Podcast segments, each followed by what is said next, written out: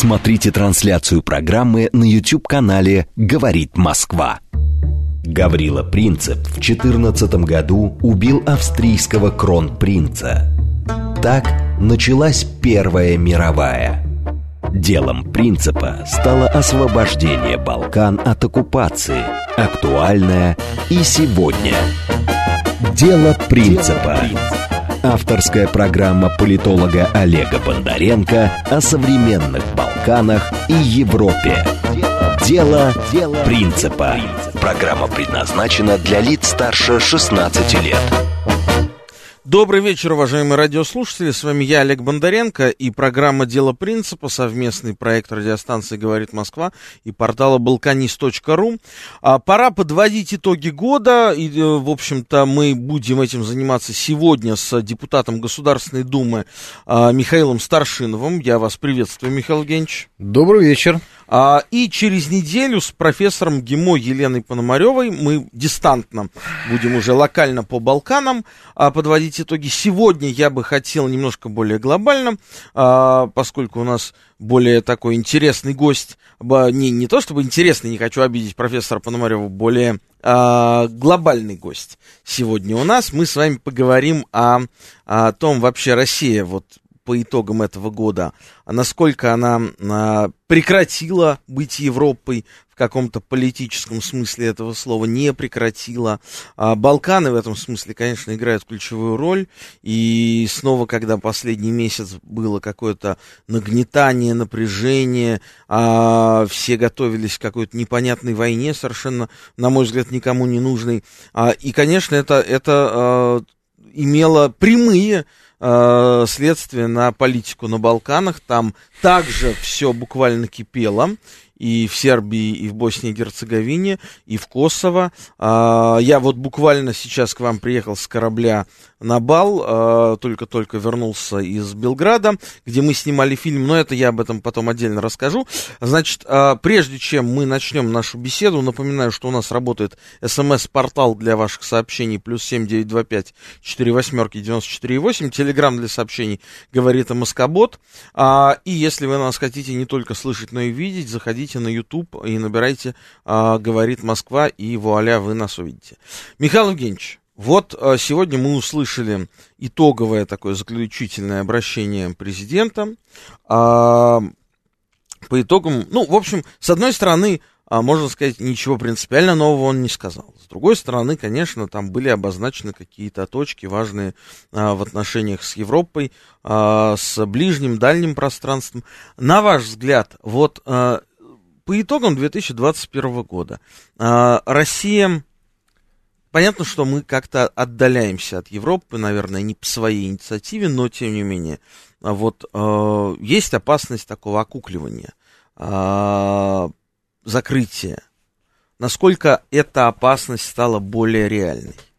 по итогам 2021 года для России на европейском, прежде всего, направлении?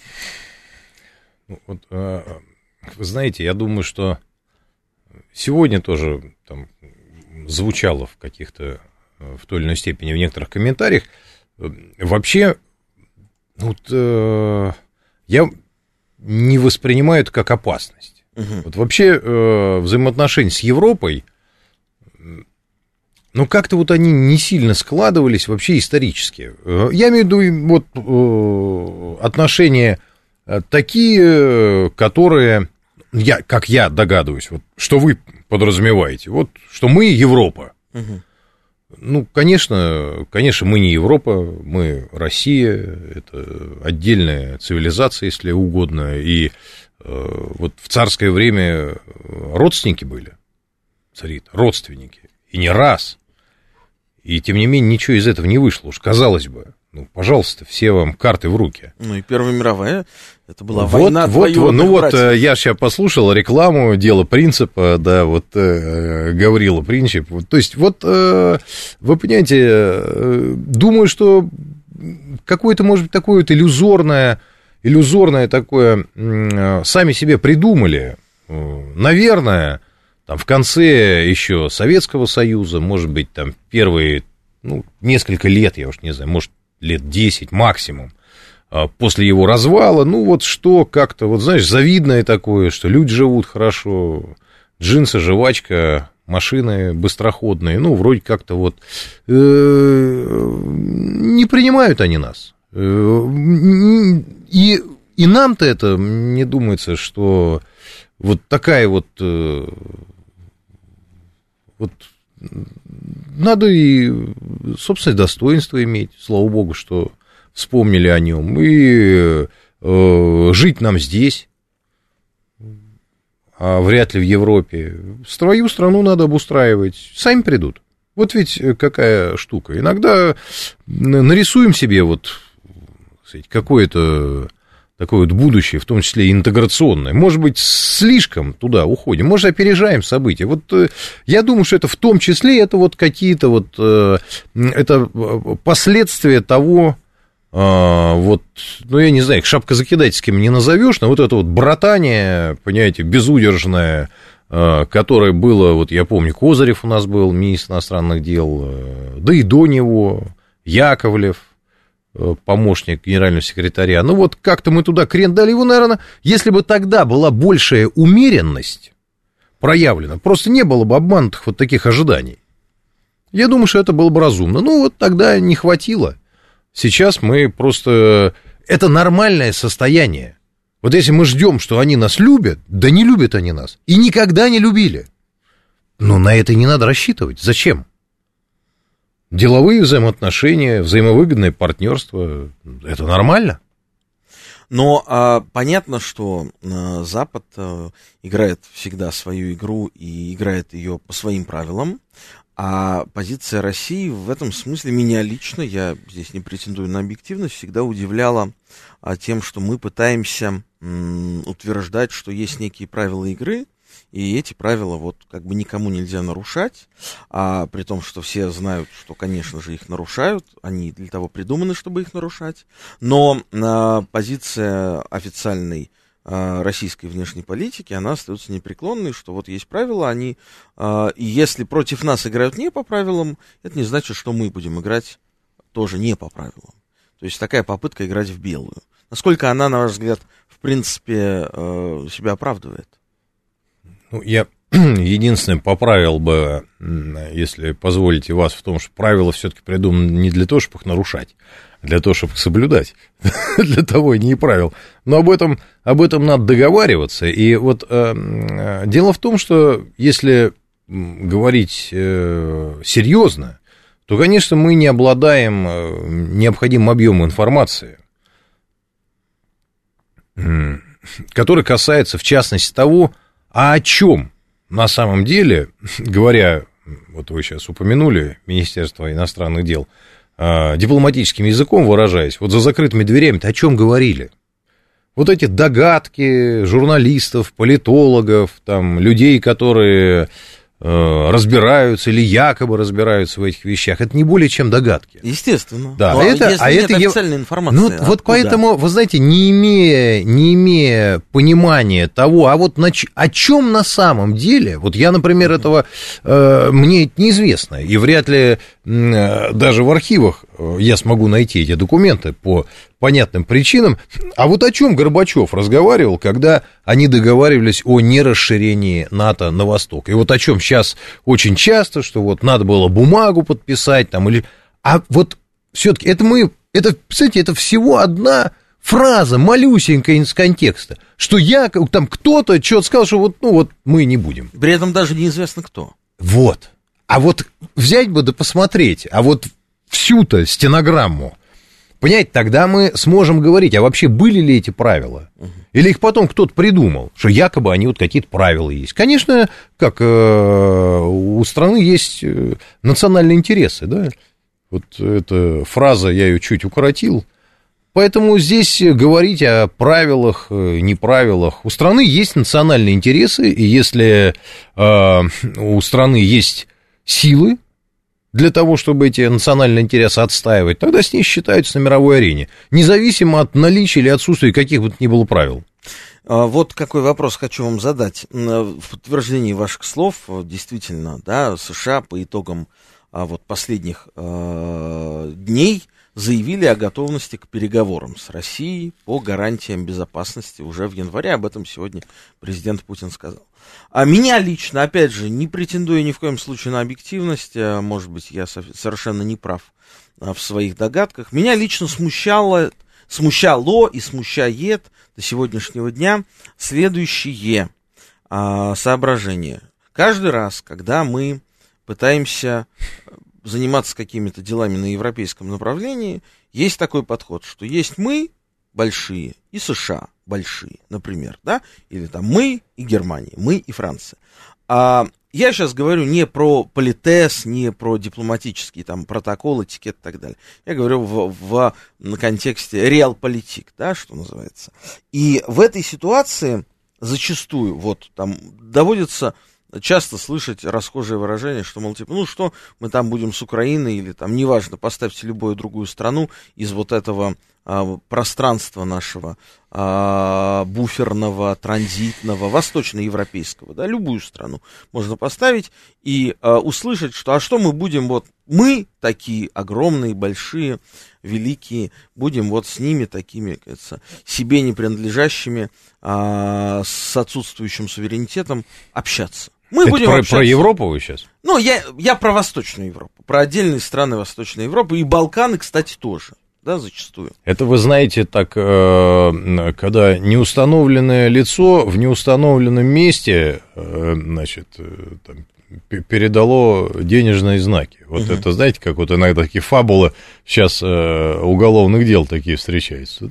Поконкретнее немножечко надо. Ну, вы же Добавить, так сказать, вы понимаете, о чем некоторые я страны, да. да Речь идет о странах Европе. Восточной Европы, с которыми, а, в принципе, вот такого нормального нет даже необходимости, нет понимания необходимости какого-то а, равного диалога в контексте реал-политик не с точки зрения дипломатии, с точки зрения реальной политики, что, ребят, ну вот давайте вот так, так и так. А, есть понимание, что есть крупные центры силы, да, наверное, безусловно, так оно и есть. Но эти-то товарищи восточноевропейские, а, они могут обижаться, и потом эти обиды, комплексы, они превращаются вот на Украине, что случилось, да? Это тоже, в общем, результаты известного комплекса, с которым не работали. Как вы думаете, вот Э, когда, наконец, начнут у нас а, обращать внимание на то, что нужно со всеми одинаково общаться? Олег, знаете, это очень сложный вопрос. И думаю, что во многом это зависит, конечно, и от э, квалификации тех, тех людей, которым доверено работа на том или ином направлении. И я, я знаю, и вы знаете, и ваши слушатели, уверен, знают немало примеров, когда вот взаимодействие с, казалось бы, очень небольшими государствами, оно приносит сказать, огромный такой вот синергетический, синергетический эффект. Э, не хочется мне таким вот занудствовать, по поводу того, что мы всего не знаем. Это я, но оговорку я должен сделать, что, конечно, мы не знаем всего, как складывались отношения, вот с чего, как это, как поругался Иван Иван, он... Вот-вот, да. да. С Иваном Никифоровичем. Вот-вот, да, с Иваном Никифоровичем. А... Нужно понимать в то же время, что и все люди, Понимаете, все люди. И в конце концов, э, политики это тоже люди. И со своими, своим мировоззрением, со своими пристрастиями, слабостями, э, особенностями характера. Кто уж там что себе позволил. Наверное, если говорить глобально, сказать, вот такая в идеальной картине мира, вы правы. Конечно, лучше бы вести со всеми нормальный диалог, уделять этому достаточное количество времени, внимания, вникать в проблемы, находить компромиссы. А, но это в идеальной картине мира. Вот в реальной картине мира это, конечно, просто невозможно. Ну, просто вот э, вам времени не хватит. Вот элементарно.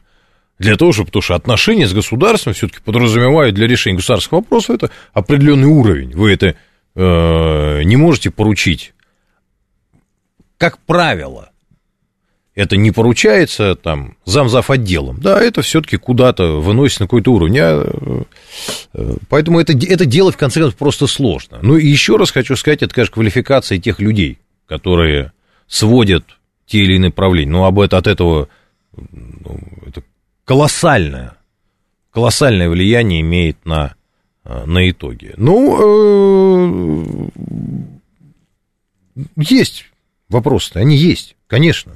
Я понимаю, наверное, это лучше только задать не мне, а, может быть, э, представителям других ведомств, которые ну, наверняка бывают гостями вашей, вот вашей в этом передачи. Как раз, как раз таки не бывают они гостями нашей вот, э, передачи. Может быть, э, может быть, потому что вот ожидают от вас таких вопросов. Думаю, что, на мой личный взгляд, еще раз, я не, не могу вот говорить сказать, это будет либо безответственно, либо, знаешь, какие-то популистские заявления. Ну, вы же серьезный человек, у вас серьезная передача.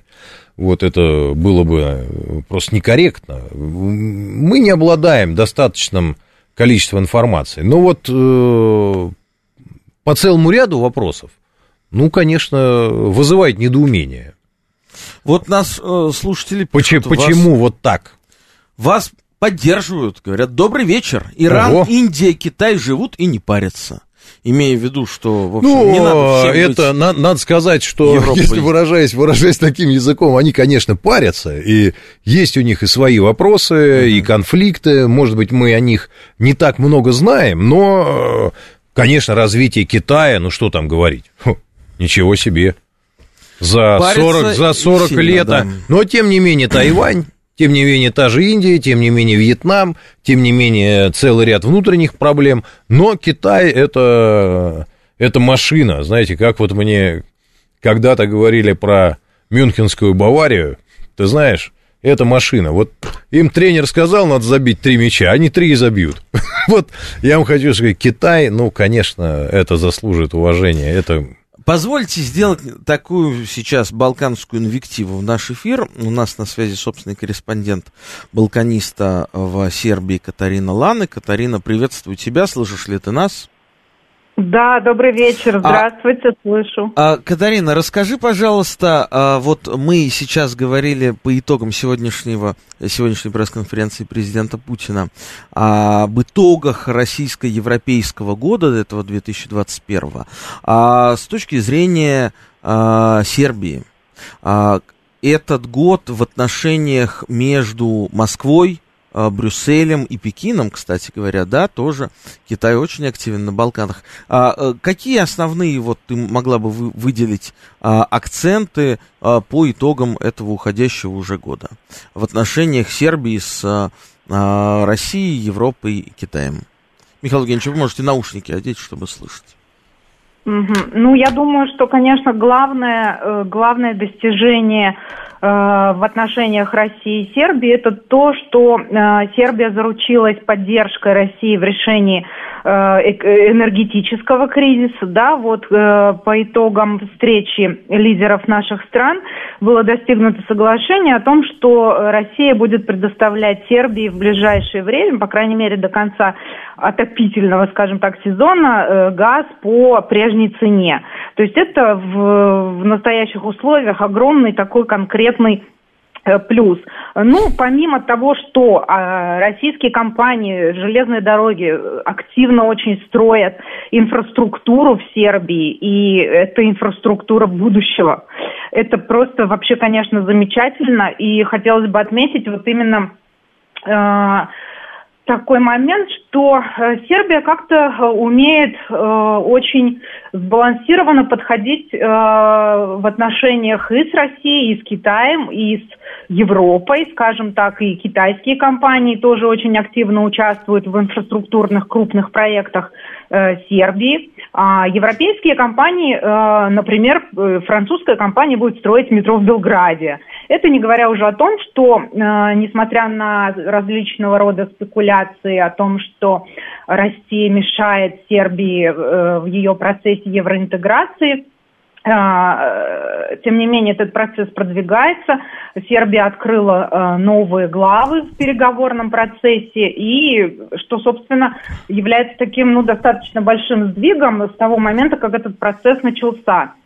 И я думаю, что вот э, здесь еще, конечно, нужно отметить огромную, э, огромную огромные усилия, которые увенчались успехом, усилия сербских властей в борьбе э, с эпидемией коронавируса. Сербские власти обеспечили граждан э, различными вакцинами, которые только можно было раздобыть э, и в России, и в Китае, и в Европе, и в Америке, и лекарства, и по подключить и российских специалистов к на начальном этапе эпидемии к обеззараживанию улиц, к обучению э, персонала, который работает в больницах. То есть здесь можно много очень отметить. Я думаю, что в любом направлении отношений Сербии с Россией или с Китаем или с Евросоюзом э, были только позитивные какие-то моменты. Катарин, я хочу тебя спросить по поводу Китая,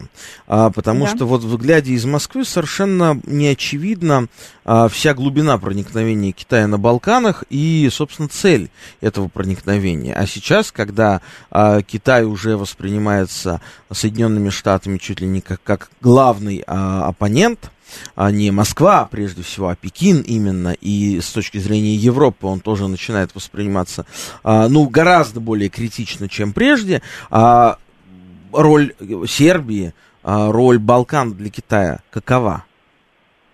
Ну, ну, например, возьмем такой, скажем, наглядный, да, э, пример возьмем, что если, э, скажем, если мы едем по э, новому автобану, то виадуки на этом а, Милош Великий, это огромная дорога, современная, э, виадуки на этом автобане подписаны китайскими иероглифами. Вот, э, то есть Китай здесь очень, очень масштабно и очень много строит. И, э, конечно, эти проекты, они многомиллиардные, и стоит отметить то, что китайцев в Сербии на самом деле все больше становится, то есть у них здесь очень комфортные условия работы, и э, можно сказать, что и та помощь, которую Китай оказывает не только там, да, в каких-то конкретных э, проблемах ну, там, с теми же лекарствами или вакцинами, о чем я уже говорила, Сербия очень рассчитывает на помощь Китая в Совете Безопасности ООН по косовскому это вопросу. Да, это да, но да. у нас уже мало времени остается. Э, последний ага. вопрос, э, соответственно, Европа, в смысле да. Европейский Союз а сейчас, как он смотрит на Сербию, ожидает ли он э, того, что Сербия сейчас еще больше усилит евроинтеграцию, э, что происходит на этом треке отношений между Белградом и Брюсселем? Э, конечно, в Сербии присутствует разочарование Брюсселем в том плане, что Брюссель не предпринимает каких-то активных попыток осадить Приштину в ее произволе.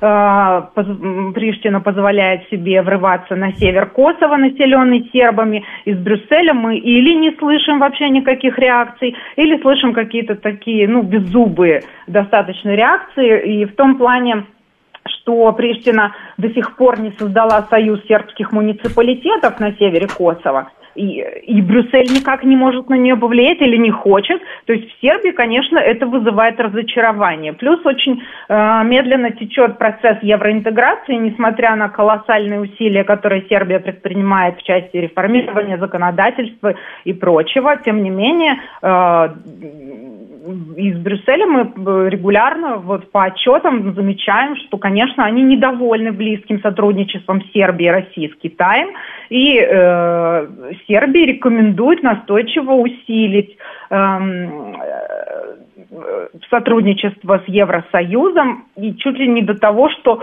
э, нужно как можно чаще хвалить европейские власти, Брюссель, э, потому что они очень сильно помогают Спасибо, Сербии. спасибо, Катарина. Катарина Лана, собственный корреспондент Балканиста в Сербии, сейчас был на, была на связи. Мы продолжим обсуждать а, эту тему сразу после выпуска новостей. Смотрите трансляцию программы на YouTube-канале «Говорит Москва».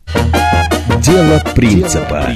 Авторская программа политолога Олега Бондаренко о современных Балканах и Европе.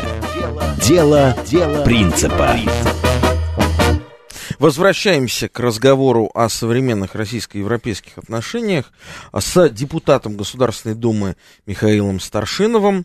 А это программа «Дело принципа», совместный про проект радиостанции «Говорит Москва» и портала balkanist.ru. С вами я, Олег Бондаренко. Напоминаю, у нас работает смс-портал для ваших сообщений а, по номеру плюс семь девять два пять четыре восьмерки девяносто четыре восемь. Телеграмм для сообщений «Говорит Москобот».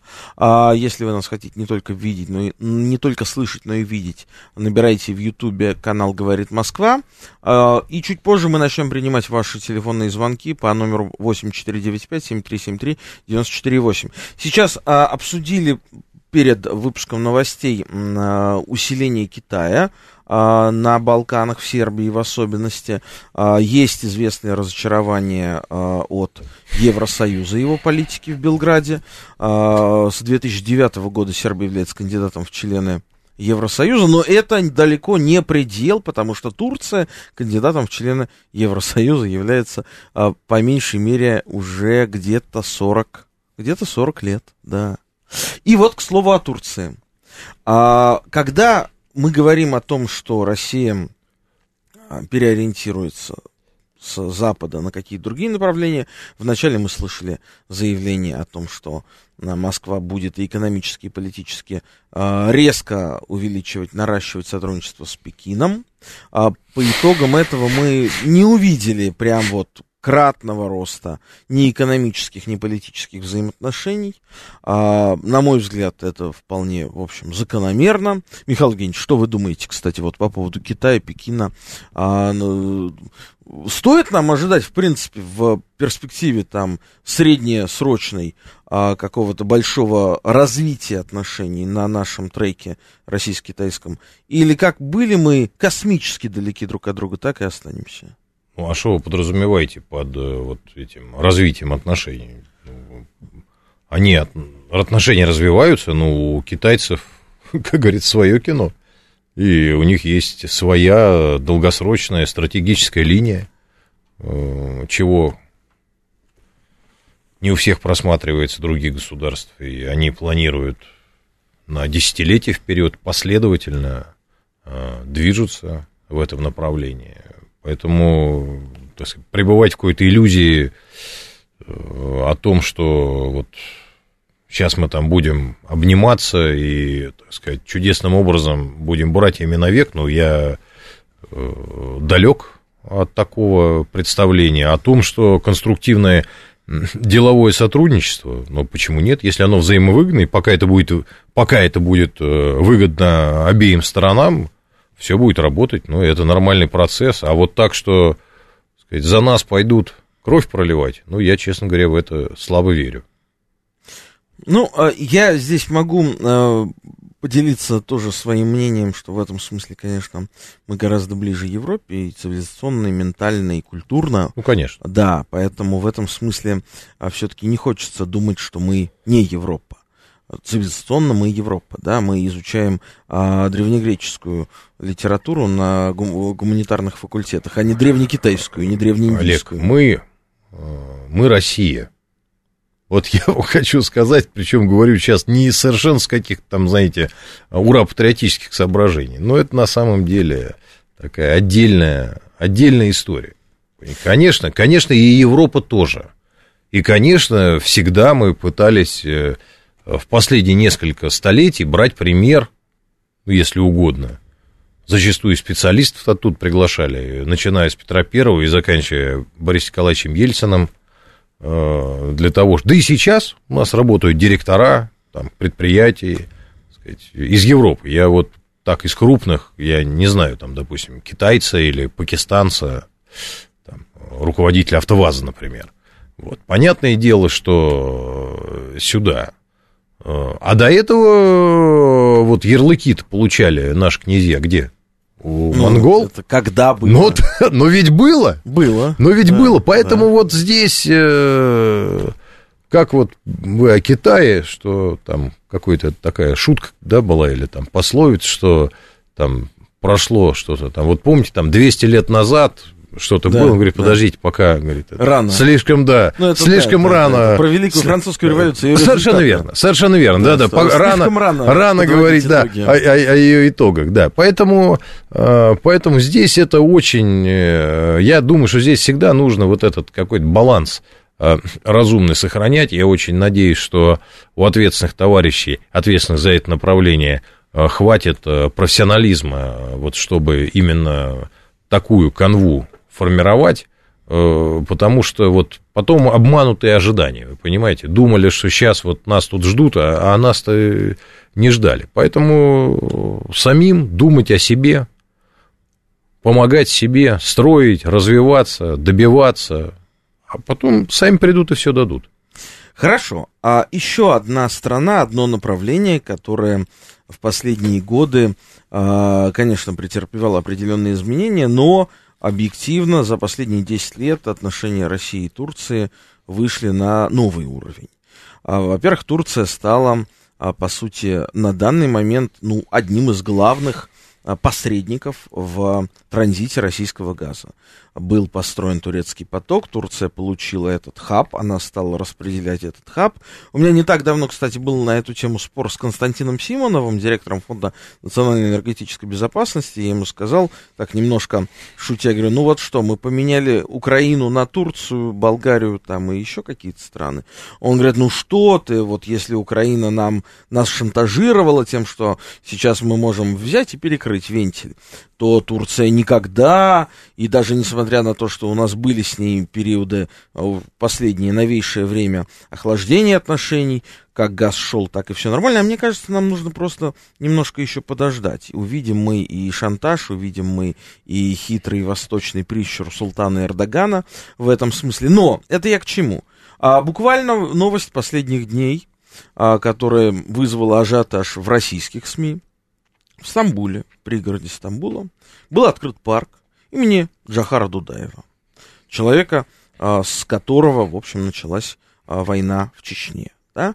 А, и вот удивительная штука, с одной стороны, большой бизнес, не только газовый, там и атомная электростанция строится специалистами Росатома в Турции, и Эрдоган, в общем, такую проводит политику, как будто бы, знаете, такие э, товарищи по, э, один, по, по несч... ну, не, не по несчастью, но э, товарищи по неприятию э, политики Запада, да, Эрдоган и там ряд других э, политиков. Но насколько, на ваш взгляд, Михаил Евгеньевич, э, Турция может быть союзником, партнером, э, или это такой как бы притаившийся и опасный, но возможный э, как бы противник потенциальный. Ну, по поводу э, вот улицы, там, по-моему... Парка. Или парка.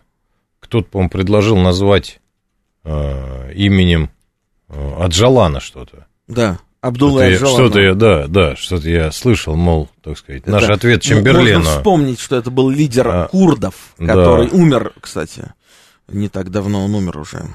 Вот, а, и вот, кстати, что-то последовало, я не знаю, что-то, как, может быть, какое-то официальное заявление там или... Ну, что в таких случаях делают? Какая-то нота? Выражают обеспокоенность по линии мира? Ну, или что-то. Мне просто интересно, вот как, Мне как кажется, это... ничего. Вот что-то интересно кажется, произошло, ничего. то это же тоже, ну, интересно, как вот сказать, человек, который... А, глава Чечни Рамзан Кадыров отреагировал на это и жестко это, в общем, раскритиковал. Ну, э, глава Чечни это все-таки э, не Министерство иностранных дел, А вот я имею в виду, что в установленном законом порядке вот что-то было. Пресс-секретарь президента Дмитрий Песков солидаризировался с Рамзаном Кадыровым а, и подчеркнул, что чеченский лидер сам пережил несколько войн, спровоцированных Дудаевым, поэтому решение властей Турции назвать парк его именем стало болезненным для чеченского народа. Ну вот. Э, так вот, э, по поводу, значит, э, да все ведь то же самое вот про наши взаимоотношения. Ну как, Турция, это, конечно, с огромными амбициями имперскими. Конечно, это лидерство в мусульманском мире, конечно, это э, развитие экономической страны, это с мощнейшими вооруженными силами государства. По поводу тут, насколько там дружба, не дружба, и нас, это страна, э, член НАТО, со всеми вытекающими отсюда обязательствами. И в случае какого бы ни было конфликта, это государство будет обязано выполнять взятые на себя обязательства. Это по поводу шантажа, там, Южного потока и прочее, прочее. Это страна, которая э, входит, э, ну вот на сегодняшний день, я не знаю, помягче как бы выразиться, э, в недружественный военно-политический блок. Вот еще раз хочу сказать, со всеми вытекающими отсюда последствиями. Да, наверное, так сказать, есть какие-то там, ну, есть взаимовыгодные вещи. Газ, газ, помидоры, помидоры. Да, но мы как-то странно, мы туристы, помидоры запрещаем за... Туристы, туристы, это, наверное, все-таки вопрос, э, вот, не хочется третьем лице кого-то обсуждать. Да. Ну, есть, э, есть, вот я задал же вопрос, и ответа, откровенно говоря, не услышал. Вот про парк-то этот самый, понимаешь? Вот э, э, Поэтому, наверное, это все-таки вопросы нужно адресовать тем чиновникам, которые отвечают за это направление, и им, наверное, нужно давать, давать на это ответы. Есть какие-то резоны, есть информация Третий раз уж я к этому вопросу возвращаюсь, о которой мы не знаем, мы не знаем там каких-то подоплек, многих происходивших процессов и как там было на самом деле. Мы знаем только то, что нам показали по телевизору, понимаете, или написали в интернете, а э, нет никакой гарантии, что эта информация является полной. Угу.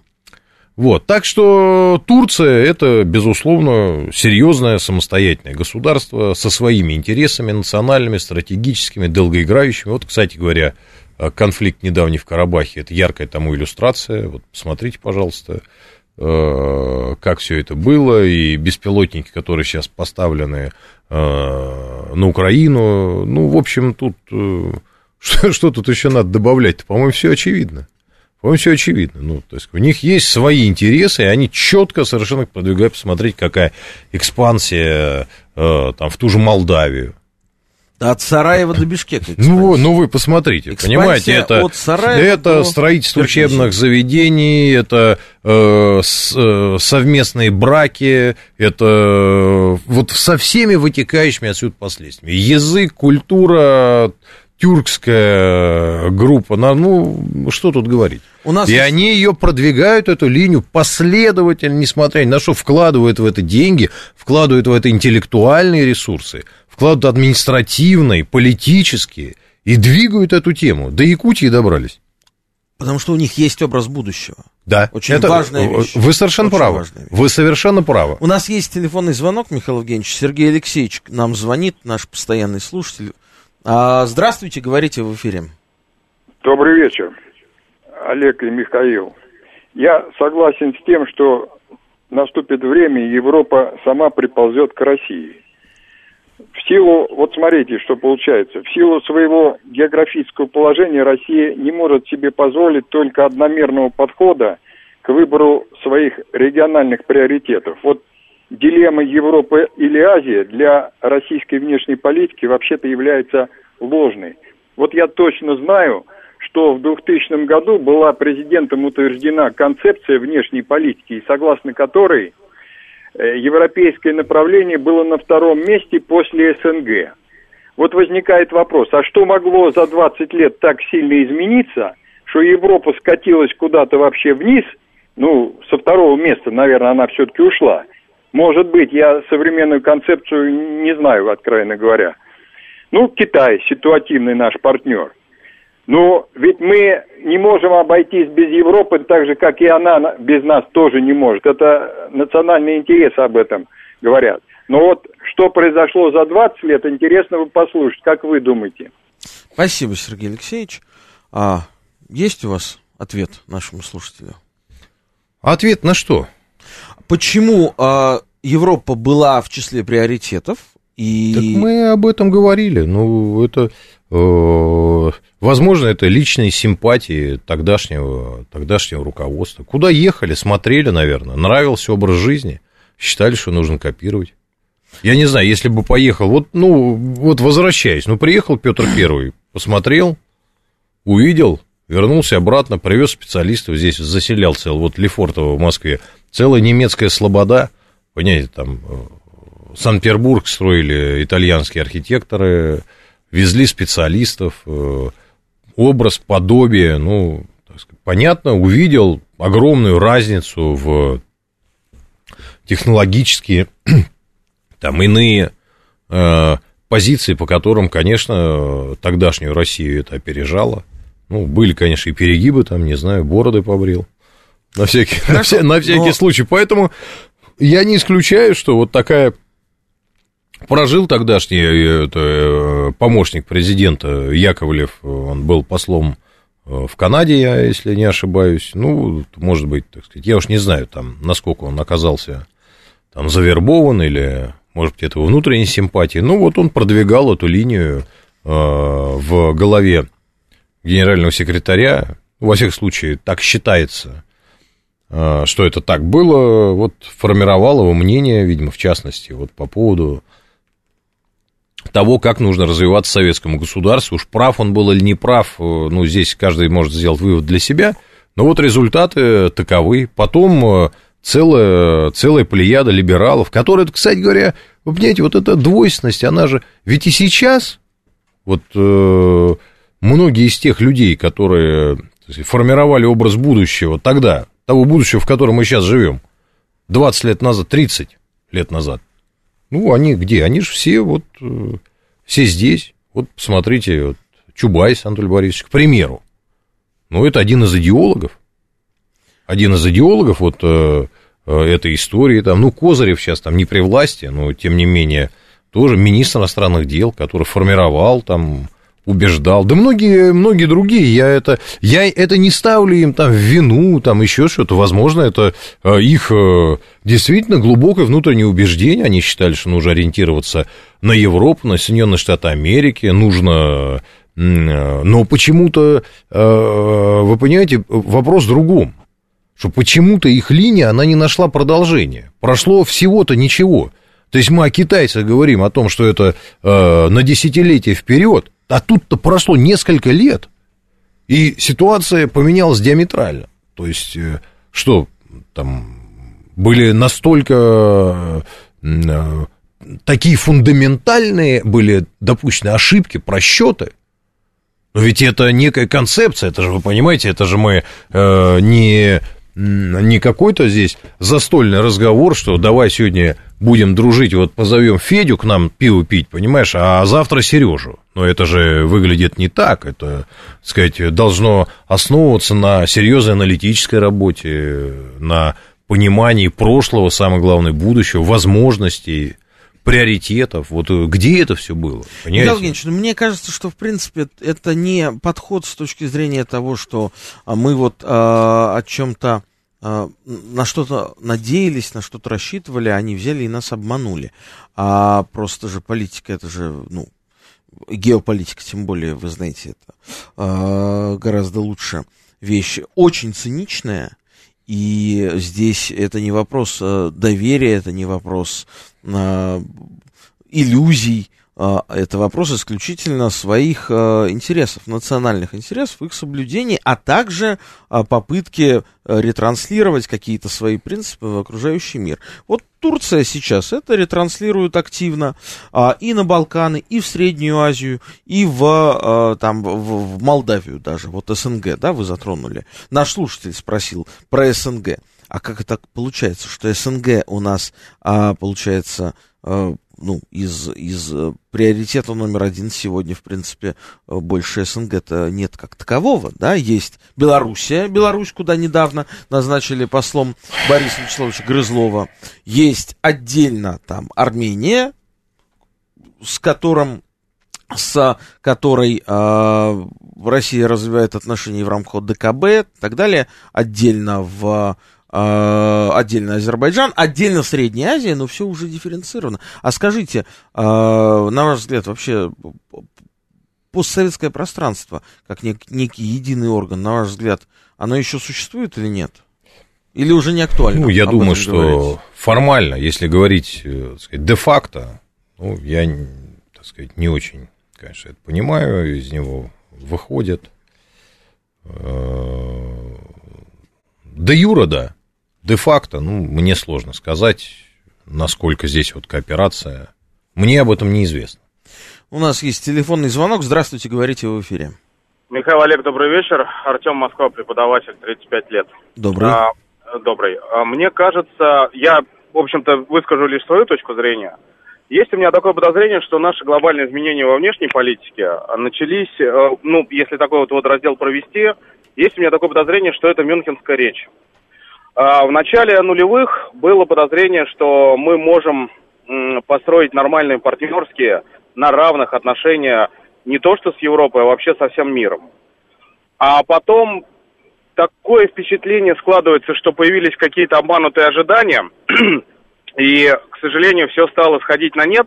Ну, я не знаю, к сожалению или к счастью, но сейчас, а, по сути, нет такого ощущения, да, что мы с кем-то можем вот в прямом смысле слова, в самом хорошем смысле слова, дружить, торговать, э, налаживать отношения, направлять туристов, там условно без виз. Ну, кроме, наверное, Сербии, да, исторически и уже много-много много-много лет.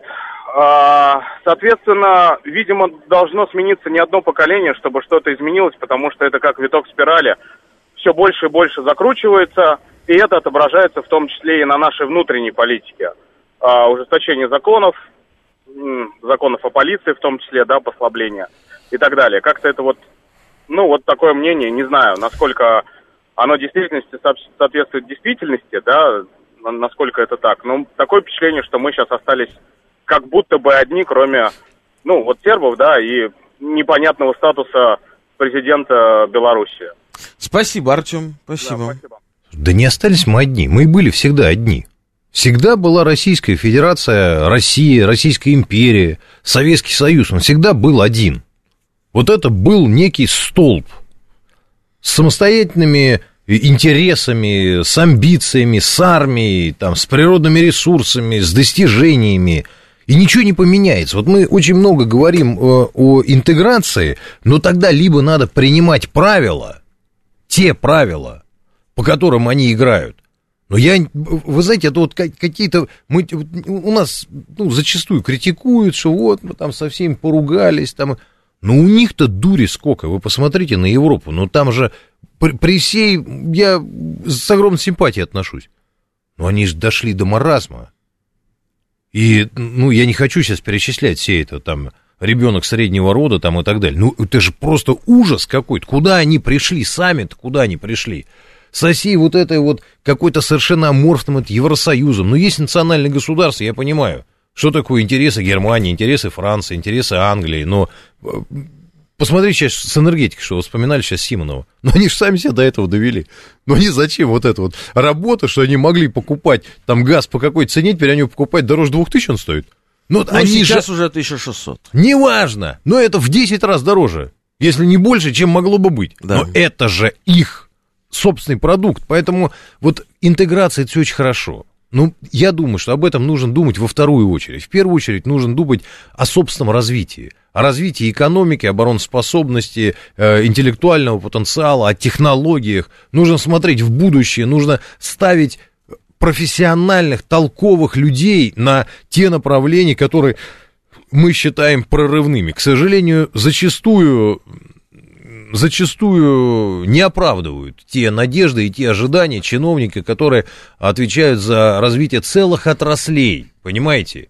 И э, от этого печально. Вот об этом надо думать. И никакой СНГ нам не поможет никогда обогнать технологически там Соединенные Штаты Америки, Японию или Южную Корею. Спасибо, Думать о себе. Спасибо, Михаил Евгеньевич Старшинов, депутат Государственной Думы, был у нас сегодня в гостях. Первый заместитель председателя комитета по безопасности, забыл сказать. А с вами Олег Бондаренко. Это программа «Дело принципа. Совместный продукт». Радиостанция «Говорит Москва» и портала balkanist.ru. Еще услышимся в этом году, через неделю. Балканы — это интересно. Пока.